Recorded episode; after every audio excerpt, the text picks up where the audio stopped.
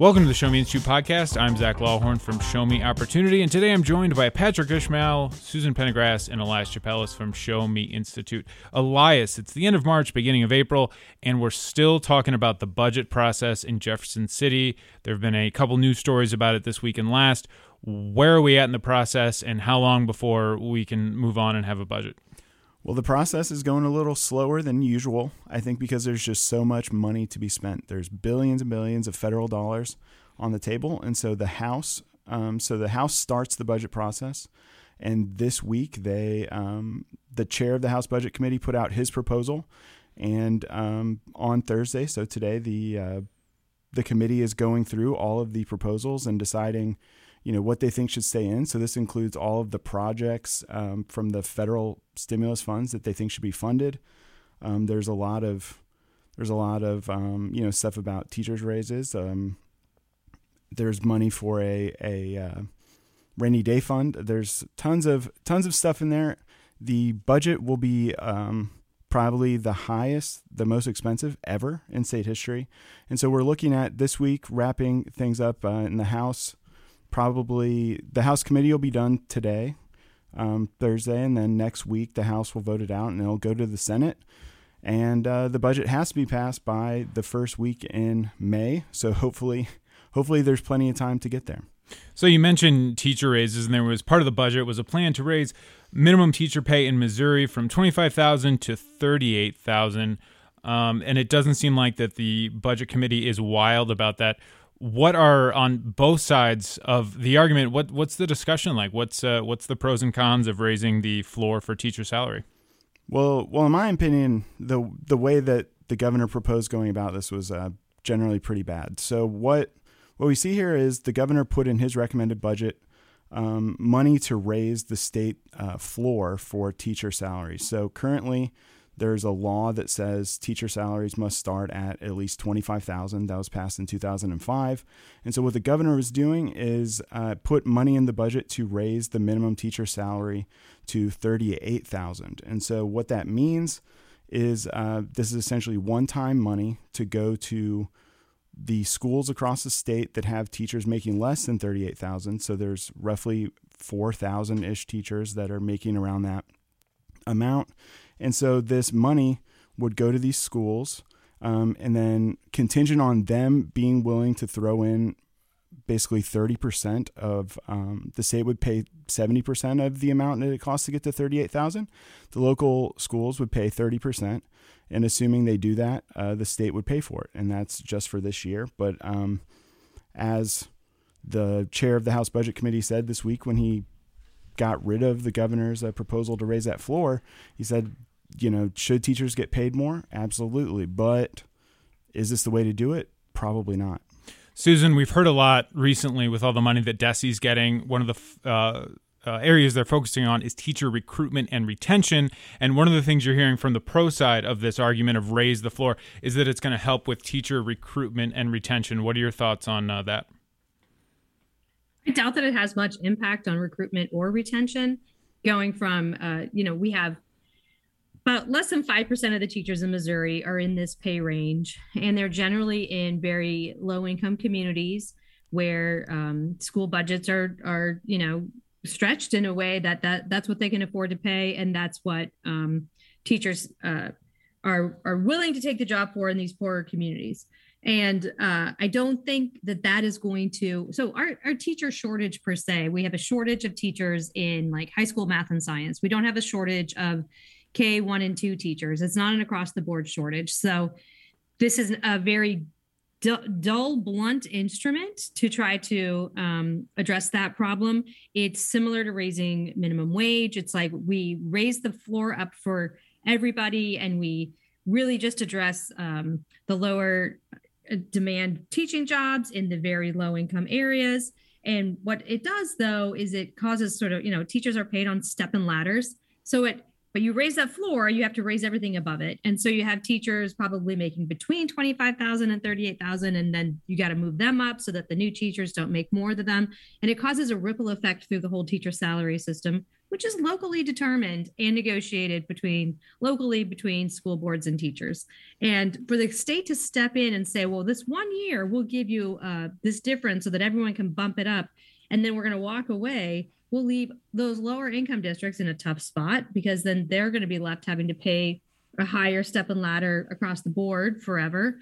And it doesn't really address a teacher shortage problem. So I think that uh, there's lots of smart ideas around how to pay teachers better. And I, I mean, I'm just going to differ with you a little bit, Elias, to say, of course, we need to pay teachers more. Of course, we need to pay good teachers more.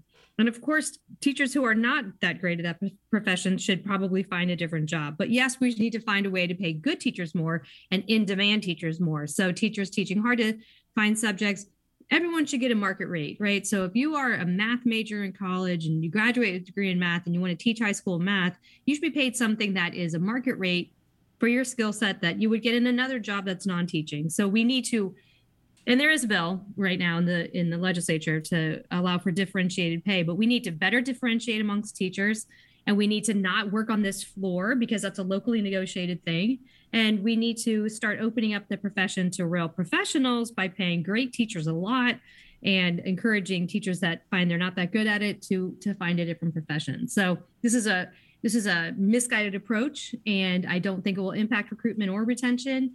And i don't think it will help the teaching profession across the state. And um, and so i think that the speaker was right to to uh, pause. Yeah and to your point susan about some of the rural uh, districts there's a quote in the post dispatch story from a rep uh, from Moberly that said, I think some of the districts got heartburn when they saw this proposal and talking about the increased um, costs. And I think this directly goes against something that we've been talking about a lot on this podcast and on the radio and on the blog that with this influx of cash people really need to focus and make sure that they're not starting programs or accruing costs that have uh, that are going to be um, repeats in the future. They're not they're not one time costs. They're reoccurring costs. Yeah, um, imagine you say to a small business owner, you know, uh, who who pays starting employees ten dollars an hour. Well, you have to start them at fifteen dollars an hour now. That's going to be minimum wage, but we'll pick up 70% of that difference the first year. You're just going to pay 30% of the $5 difference or $1.50. It's not going to really affect you. And then we're going to walk away and you're stuck paying $15 an hour. Like that, of course, hurts the districts that have negotiated that salary. And, um, you know, it really, you're you're exactly right. This is a one-time. If most districts have a pretty good influx of one-time cash from the federal stimulus programs, and that's fine. You could use it towards that, but that's going to end and the state's going to walk away and these uh, rural small rural districts uh, with small budgets are going to be stuck. And in the end they'll probably just have to have fewer teachers. And um, it's not going to address recruitment or retention. So the chair of the budget committee said ultimately the general assembly will prevail. We just need to sit down and think it through. Uh, elias you mentioned this a little but aren't we coming to kind of a deadline here like a hard deadline? They have to get this done seemingly before they can get this in, in combination with the district maps there are uh, seemingly more and more obstacles by the week that are being put up in jefferson city that uh, we're on a ticking clock here. The session has a little over six weeks left. So um, what do you think the timeline is for, for this getting done? Well this this issue specifically i don't know how easy it's going to be uh, to resolve. You know this is the minimum salary for teachers is established in statute. So this was something that they're talking about trying to basically fix a statutory problem with some one-time money in the budget, which just generally is not a very good idea. But the biggest task for the legislature this year is, you know, still spending this uh, federal relief money, and so the um, just the list of differences that the House Budget Committee had in comparison to the governor's recommended budget is almost 60 pages long. So you have you have a lot of major decisions. This is, you know, individual line items for how, you know, a remodeling project at the University of Missouri Columbia. You know, capital projects like that, you know, these are issues that are important to everyone's district. And that's not to say that teacher um, raises aren't important, but you're you're looking at a lot of very difficult decisions that have a lot of um, you know important impacts on these uh, legislators' districts. And when it comes down to it, this teacher raise thing just isn't, um, you know, just isn't really a good way to go about it. And so hopefully, in my opinion, they don't spend as much time on it because uh, you're right, there just isn't enough time. Patrick, it sounds like that there's going to need to be some urgency for the rest of the session after these things, if these things are resolved. So, what do you think is going to happen to like the political capital that's going to be needed to get these things done before uh, the middle of May when the session ends? Well, I, I, think there's going to have to be a lot of compromise, and it's mostly within you know the majority in the Senate itself. I mean, keep in mind, you know, the governor may have his own like budgetary priorities, but by and large, I think the legislature has kind of ignored everything that he has has kind of wanted uh, so far. So whether you're talking about raising teacher pay, uh, raising the like the minimum wage for for state workers. Um, this is a problem where I think the Senate is really the stumbling block, and I think that it isn't necessarily you know left versus right. It's like uh, you know the, um, the majority of the majority versus the minority of the majority, and I. The, the big concern right now is, you know, we, we're in this redistricting process. And as of this recording right now, the House is going to have to vote yay or nay on the Senate map, and we don't know exactly where that's going to going to stand after you know in the next couple hours. But it's not just about redistricting. I think there are a lot of hard feelings in the Senate chamber, and there are all sorts of things that are going by the wayside in the meantime. Whether you're talking about uh, uh, you know curriculum transparency, tax reform, all these priorities that uh, I think a lot of taxpayers were promised would be addressed in the coming legislative session. A lot of it just simply hasn't been done uh, and hasn't gotten done, and it isn't an issue of I don't think a whole lot of like ideological uh, opposition. I think it's a lot of just personality conflict. Uh, and that personally conflict is maybe in part uh, between the governor's office and, and some folks in the in the legislature. But I think the, the biggest obstacle right now is the Senate, and the biggest obstacle is the, the tension between a, a supermajority uh, of the Senate that they should be able to pass whatever they want, but you know, unfortunately, they just haven't. And so I don't know. I don't know how that's going to get resolved. I think some people are going to have to probably get off their high horse, make some compromises. But um, when that happens, or if that happens, I mean, we got six weeks to find out. Um, I, I don't know that it gets done. Elias, apparently the um, budget committee chair sent a note to members saying that they should be prepared to work some Thursdays and Fridays in April. As someone who has existed in Jefferson City before, what does that tell you about the current environment? Well, you know it's going to be bad when they have to work on Thursdays. The legislature is trying to get out of town um, as early as possible, but um, you know, so that might lower morale at least a little bit. But that also is just kind of an indication of how many difficult problems they still have left to solve. And the only real way to uh, do that is to make people work more. But it's not necessarily clear if that gets them closer to solutions, if that makes sense. All right. So before we move on to the next topic, I want to do just a quick temperature check. We'll go around. Go around. Start with you, Susan. There's several bills that you're monitoring. Given the events of the last couple weeks, are you optimistic, pessimistic, or the same on anything that you're watching getting passed before uh, the end of the session? I'm afraid to be optimistic. I mean, I I was really um, optimistic because there are two school school choice related bills um, that are are looking great. There's one charter school funding in Missouri has been uh, weird since the bill passed in the late 90s, and charter school students are funded through their home district. And there's a bill to fix that. It puts kind of an artificial cap on the number of students who can attend a charter school. The bill to fix that has been through the full House, has been through the Senate committee, and is awaiting Senate floor. I hope that gets done. There's another bill, HB 1814, that has been through the full House and uh, through Senate committees. I think hopefully it'll be voted out today. And that would allow students to attend, to choose to attend a school in a district other than their home district. And it would allow people who own property in a in a different district than they live in to send their kids to school in that district. But this is a really important thing for Missouri to get on board with. 43 states do some form of this, and it really um, we have one very narrow provision um, in rural areas that you physically live closer to a high school. You can go to it if you prove it, but this would really open up a lot of opportunities for Missouri students and would allow um, districts to try to attract students by uh, having the best high school in the region or having a certain type of high school in the region, like agribusiness or uh, STEM. And it really could change the landscape. You know, uh, not to uh, put in a completely self-serving plug, but we have a new report on rural high schools in Missouri, and I will just tell you, spoiler alert, they struggle. They struggle with math and science and AP and these types of things. Not unexpectedly, they're very very small across the board. They tend to be fewer than 300 students, and they don't offer the full suite of stuff, and they can't be everything to every student. This would allow specialization in that, and that again will be stuck waiting for the full Senate. And then finally, in the supplemental budget that Elias was talking about, the governor has uh, I applaud him for this, put in a provision uh, where something we've talked about a lot since the shutdown.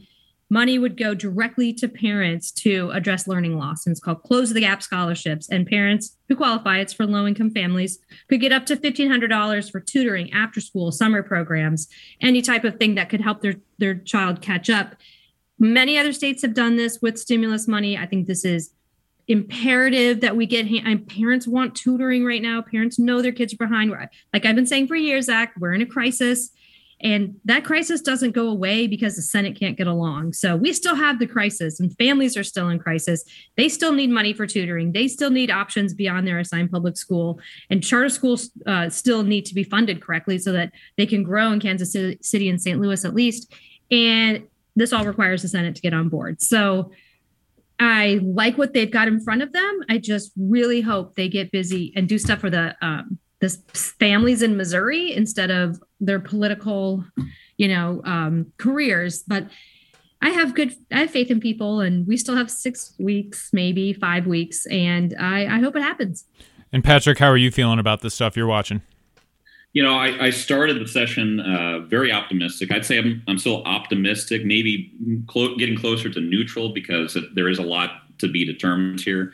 Uh, and, uh, you know, there have been so many filibusters so far. I mean, the journal's been filibustered, bills have been resolution, everything's been been filibustered. So anything could just perish even uh, once it got to the floor. But there are two major pieces of legislation that I'm following. One is in the House, and what it would do is it would kind of clean up the Sunshine Law and uh, require uh, easier access to contact points at the local level. A lot of cities uh, don't have permanent sunshine law inboxes essentially you don't know who to contact if you have a question the house bill would fix some of that uh, and of course uh, the you know both in the senate and the house there are uh, bills dealing with uh, the Missouri Parents Bill of Rights, particularly one in the House uh, that would put it into the Constitution. So um, I, I, think that both of those have a, a, lot of support.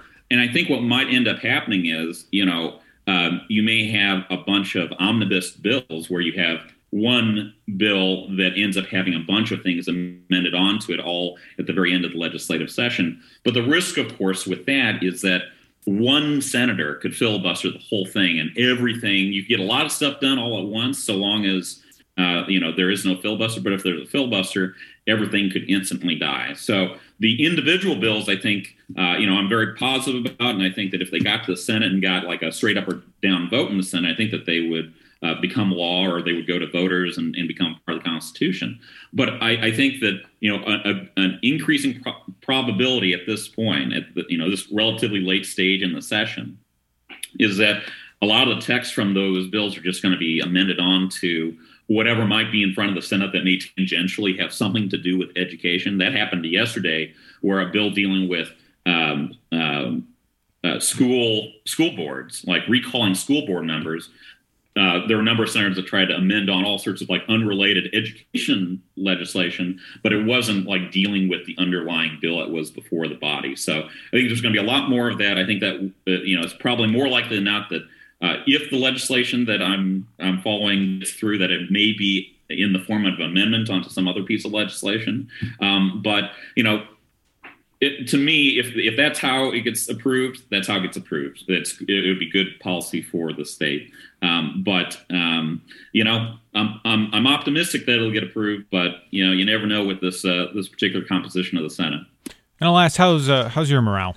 Well, uh, I think I'm a little less optimistic than Patrick here. Uh, specifically, the bills that I'm following, uh, they have gotten hearings, but I'm not too optimistic they're going to pass standalone um, as standalone bills through the Senate. But like Patrick said, I think they have a decent chance um, if the Senate goes the route of these omnibus bills. Um, but kind of like uh, Washington D.C., what you see when there's gridlock is that there's a lot of things that are going to be happening through the through the budget, and so there are a few interesting things there because you can't really filibuster the budget; that has to get passed. And so there, uh, right now, there's still some discussions over a new rainy day fund, which I've talked about in the past. Of Missouri's rainy day fund's not very good. Um, there's a good amount of money for um, state IT upgrades, so hopefully the state could have better, um, you know, transparency measures. You know, easier to track what's going on there. And then uh, finally, there is additional money for as soon as the federal uh, state of emergency for uh, COVID ends, the state will begin the process of um, checking whether the people on Missouri's Medicaid program right now are still eligible to be receiving services. And the state Medicaid agency is having a pretty tough time keeping up with applications as they are now. So, administratively, they needed some additional money so that whenever they have to start looking at uh, Medicaid enrollees again, they'll be able to do that. And there's some money for that. So, I'm uh, hopeful that those things make it through and that will be, um, you know, good changes for Missouri. Yeah, it says the Office of Administration is in line for $89 million for a digital government transformation, which sounds much more menacing than I think they meant. Um, all right, so moving on to uh, the western part of the state. Patrick, there are two stories in Kansas City this week. One of them is uh, Facebook is getting, maybe getting, asking for uh, a lot of money from the Kansas City area and the state. What's going on? So last year, uh, there was a data center project that came before uh, the Kansas City Council, and the Kansas City Council approved an $8.2 billion tax incentive for that project. It's a project that is uh, the, the group behind the project is a prominent engineering firm in the Kansas City area. Um, they are well connected with, uh, of course, the, the city council. Uh, but you know, there are a lot of projects like this that get a ton of money. Um, it, it's just it is notable though that some of these players are related. Uh, uh, very much so to the council itself, have a, a, long history with a lot of the council members. But this $8.2 billion project is approved last year. And then this year, it didn't have a tenant before. And now we found out that the tenant is going to be Meta, which is really Facebook. Uh, and uh, they're going to build uh, uh $800 million worth of facilities to house all of these uh, uh, data hardware. and the, the, the killer point, though, is that they're going to employ a total of 100 permanent employees. And, you know, for, for folks who are unfamiliar with the world of like data centers and tax incentives going to data centers, uh, it, it, might be a little shocking that these sorts of tax credit packages, oftentimes on a per job basis, cost about a million dollars a job, um, and you, you you have all of this you know uh, infrastructure that's built up around these facilities, but you don't have necessarily many human beings that actually manage them. And a lot of times with tax incentives, what we're told is you know this is good for the economy. This will employ a lot of people, and certainly to the extent that you're going to be building things, you're going to have construction jobs at least for the, the you know that period of the project. But this is a facility that is about 750 acres uh, in total. About half of it right now, maybe the whole thing eventually will be occupied by Facebook. But right now, 375 acres and 100 employees. That is a lot of land and a lot of money with not a lot of people uh, working for for the company. And I think that that is uh, it, it, it's of course troubling uh, when you're spending that kind of money. Uh, and I, but it's indicative of a larger problem in the state and, and across the country too. When you have a, a, government culture that tries to pick winners and losers in the tax code, this is the kind of thing that happens. And this is mainly just local tax incentives that we're talking about. This 8.2 billion dollars. The state is going to be contributing uh, some money as well, particularly to the construction end of it.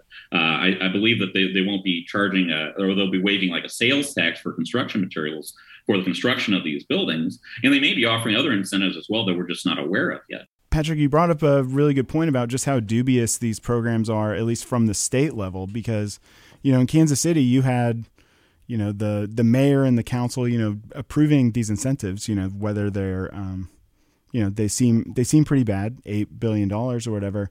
But at the state level, this was a program that was the, this um, project is going to be utilizing a program that was you know made over a decade ago and then you know the governor and his staff at the Department of Economic Development can approve um, can approve this project to you know exempt them from sales taxes for up to a decade. The one estimate I saw was that this could cost state taxpayers over 1.4 billion dollars over a decade, and this this is nothing that uh, you know anyone voted on. This is just passed, you know, by essentially a bureaucrat at the Department of Economic Development. So there should be, at least in my opinion, there needs to be some level of, you know, if our elected officials don't have to vote on whether, um, you know, these economic development incentives are given out there should at least be some level of say in how much money these things can get. I mean, the idea that over $1.4 billion is just given away without any amount of oversight is just crazy because the program was on the books already. And do we know anything about if we were competing with anyone? I mean, during the Amazon warehouse, the HQ2 thing uh, a few years ago, there were a bunch of different cities competing with each other. Were we just bidding against ourselves, or were there other cities involved in this?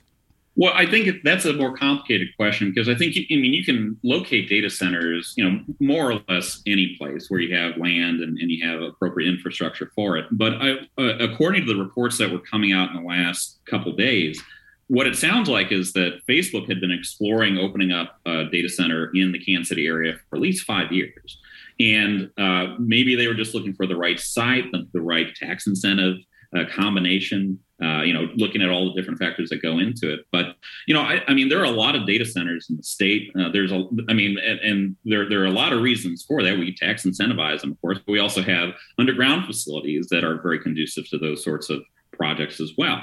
But um, yeah, Facebook, I'm sure, you know, they certainly have data centers across the country. Um, but as far as Kansas City is concerned, they had been looking at Kansas City um, anyway for a number of years prior to you know the introduction of this project last year, um, and uh, whether whether the tax incentive itself could put this particular project over the top, or whether um, uh, Facebook would have come here anyway, or come here in a different way, we we don't really know. We don't we don't know what the alternate future would have been. But um, I, I, think that when you can uh, get corporations conditioned to expecting tax incentives, then if you don't offer the tax incentives, I think that that may impact uh, you know their their their decision. And so we, we don't know for sure, but I think that you know it's, it's a problem that is nationwide. It's certainly a, a, a problem that is uh, regional as well, where we're you know trading businesses across the state line.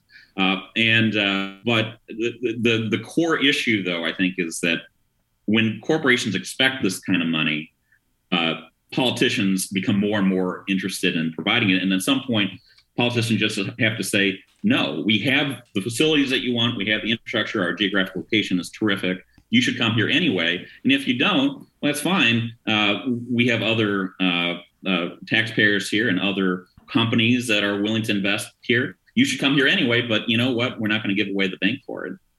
And speaking of giving away the bank, our final topic. So last week, the city of Buffalo and their NFL franchise, the Bills, looks like they've come to an agreement on a new stadium, and the city of Buffalo is going to pay around $800 million worth of the bill. And I guess that gave the Chiefs an idea. Um, it sounds like they're making some noises about wanting to maybe move their operations, and they're saying some things that they would be open to maybe talking about moving from the Missouri side of the border to the Kansas side of the border. Um, Patrick, what's going on uh, with Arrowhead? Yeah, so the, the president of the Chiefs uh, in the last couple days brought up the idea of uh, the team moving from their current home at the Truman Sports Complex in Kansas City, Missouri, to some location in Kansas. And I think uh, there's this isn't the first time that the region has talked about this possibility. I think that the, the most probable location, if the Chiefs move to Kansas, is the Legends. And for those unfamiliar with the Kansas City area, there's Kansas City, Missouri, and there's Kansas City, Kansas. And in Kansas City, Kansas, you have Kansas Speedway, you have uh, Sporting Kansas City Stadium, all in the same place. The expectation is that if the Chiefs moved, it would be into that area, which is 15 minutes west of downtown. The current stadium is 15 minutes east of downtown. And so you you look at, you know, for the region, it, it wouldn't change a great deal uh, for most fans. I mean, the the the potential new stadium would also probably be off of I-70, just like the current stadium is. But I think that for uh, politicians and you know city city boosters in Kansas City, Missouri, it is a concern the idea of, of the, the Chiefs moving at all because they are the Kansas City Chiefs. They have been at Arrowhead for 50 years, five zero years. It is, I believe, the third oldest stadium in uh, in the NFL right now, um, behind Lambeau Field and Soldier Field. And so, um, it, I don't think that there's any question about the age of Arrowhead and that it may need some improvement. The question is whether or not it's worth uh, improving at this point, or if that's even what the, the, Chiefs want. It sounds like the Chiefs want a completely new stadium, and um, you know, as a traditionalist, I would love you know Arrowhead to be the home of the Chiefs forever. I was I was broken up when uh, you know the Yankees tore down the house that Ruth built, uh, that was built in 1923, and then they just like replaced it with something new. It's almost something. Um, uh, uh there's just there's something terrible about like that idea to me. But at the same time, you know, if, if you're going to, uh, as a city, start trying to say, well, where are we going to spend our money? You know, first and foremost, cities shouldn't be in the business of owning stadiums anyway. Uh, and but Kansas City is in an interesting position now because it's not just the Chiefs that are talking about getting a new stadium. It's also the Royals that are talking about getting a new stadium. The Royals want a stadium in downtown Kansas City, Missouri, supposedly which means that it, it's possible that within the next decade, if the, the city really wanted to build two new stadiums, um, they would be on the hook for you know billions and billions of dollars uh, pretty darn quick. And so, to me, I, I think the Chiefs should build their own stadium, like with their own private money. But from the perspective of state policy, in you know, in in the, in the Kansas City region in particular, I, I have less of a problem with the Chiefs just like moving to another side of the city especially if that ends up saving the city and the state some serious dough. Um, and and if I, I, I would oppose you know us building a stadium for the Royals, but if the city is going to to start building stadiums again, um, they may have to make a choice at some point. You, eventually, you run out of other people's money, and so um, and, whatever whatever uh, location that the Chiefs would end up in in Kansas, you can rest assured that Kansas is going to spend billions of dollars, billions of dollars building that stadium and trying to build out you know the area around that stadium as well so i mean that's it, it, it isn't the chiefs fault that this is the environment that like the tax and spend tax incentive environment uh, that they're in. And as a private company it's it's not their fault uh, or you know it's it's it's all power to them to try to get as much money from you know uh, you know politicians as, as they like. Politicians shouldn't give it to them but this is what happens is that you end up finding yourself in a bidding war if you assent to it. Well, as someone's uh, whose hometown NFL team was the Rams, uh, yeah, moving west is all just a matter of how many thousands of miles. So if it's just a few miles across uh, state border, then I guess that's not so bad, all things considered. Elias, what uh, are you keeping tabs on next week? Uh, well, uh, we already talked about it, but it's going to be budget, budget, budget. It, the the House should be um, finishing their committee work, going to the House floor, and then the Senate hopefully could start could start their process. There's a lot of decisions need to be made, and until the budget gets resolved, I don't know if too many other things are going to be, uh, you know, getting the time they need. Susan. So I'll be looking to see if HB 1814 passed out of the committee yesterday, if it gets voted on today, if the um, close the gap scholarships stay in the supplemental budget, and whether the Senate uh, takes the time to take up uh, HB 1522 to fix the charter school funding. And Patrick. Uh, still tracking legislation. Again, uh, the Missouri Parents Bill of Rights is an enormously piece of uh, important piece of legislation that I hope gets passed in some form or fashion. It, it certainly is something that uh, there's a lot of interest in in the legislature right now. But again, with all the gridlock, you, you never really know. And of course, following all the new now tax incentive news uh, from the Kansas City area uh, when you're talking about billions of dollars, it, it's such a big number that I think people have a hard time, you know, conceiving of what that really means. But I mean, this is money that could be going toward schools. It could be going toward roads. And so, whether you're talking about uh, Meta or Facebook, or whether you're talking about the Chiefs and whatever potential incentive package that might be in development, uh, I will be looking into that and tracking that uh, as news ar- arises from it. All right, as always, thank you for listening. And there's plenty more at showmeinstitute.org and check out moschoolrankings.org. Every school in Missouri ranked and new data coming soon. Patrick, Elias, and Susan, thank you very much.